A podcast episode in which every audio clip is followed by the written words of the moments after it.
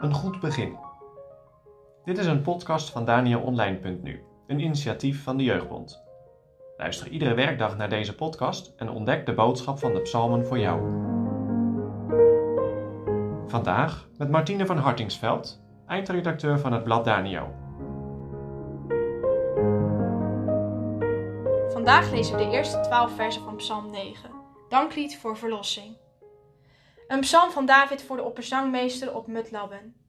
Ik zal de Heere loven met mijn hele hart. Ik zal al uw wonderen vertellen.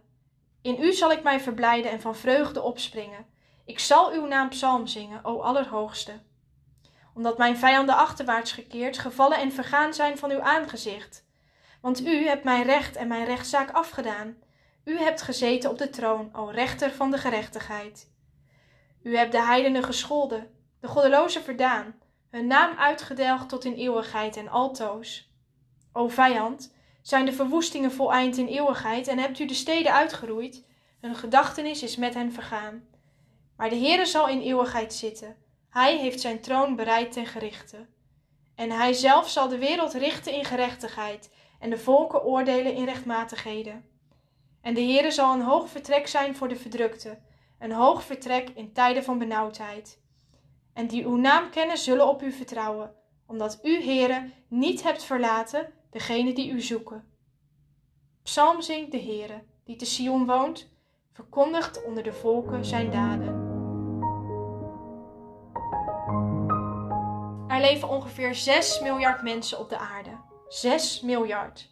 6000 keer 1000 keer 1000. Een duizelingwekkend getal. Hoeveel mensen hebben er ooit al geleefd? In de tijd dat God de aarde schiep tot nu toe? Ik weet het niet. Het zijn er ontelbaar veel. Van al die duizenden mensen ben jij er één. En jij bent bijzonder bevoorrecht. Je leeft in vrijheid terwijl er elke vijf minuten een christen overlijdt aan martelingen. Terwijl er anderen ziek zijn door corona, kanker of een andere vreselijke ziekte. Als je kijkt naar alle ellende om je heen, vraag je je misschien wel eens af: wat is de zin van het leven? Of de zin van mijn leven? Met die vraag begint een Engelse catechismus. Wat is het hoogste doel van de mens? Weet je wat het antwoord is? Het hoogste doel van de mens is God te verheerlijken en zich voor eeuwig in Hem te verheugen. Dat is wat David doet in deze psalm. Hij looft de Heere. Met heel zijn hart wil hij vertellen over al Gods wonderen, zo lezen we in vers 2. Hij wil vrolijk zijn, de naam van de Heere psalm zingen, omdat Hij de Allerhoogste is. De Heere heeft namelijk Davids vijanden verdreven en vernietigd, zo lezen we in vers 4. Davids vijanden zijn vergaan, samen met hun steden. En daarom zegt David: U hebt hun naam uitgedelgd tot in eeuwigheid. Zelfs hun familienaam is vergeten. Hun liedergedachtenis is met hen vergaan, zo lezen we in vers 7. Dat betekent dat niemand meer aan hen denkt. De vijanden zijn vergaan, maar de Heere bestaat tot in eeuwigheid. Hij zal de wereld recht spreken en zondaren straffen. Welk vers van deze psalm bleef bij jou hangen toen je het eerste gedeelte van de psalm hoorde voorlezen? Voor mij was dat vers 11.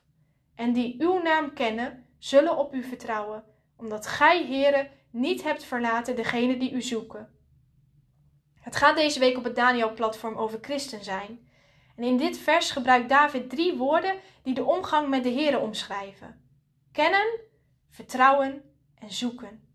Wie de Heere kent, zal op hem vertrouwen, want de Heere verlaat mensen die hem zoeken niet. Dat is voor David een lofzang waard.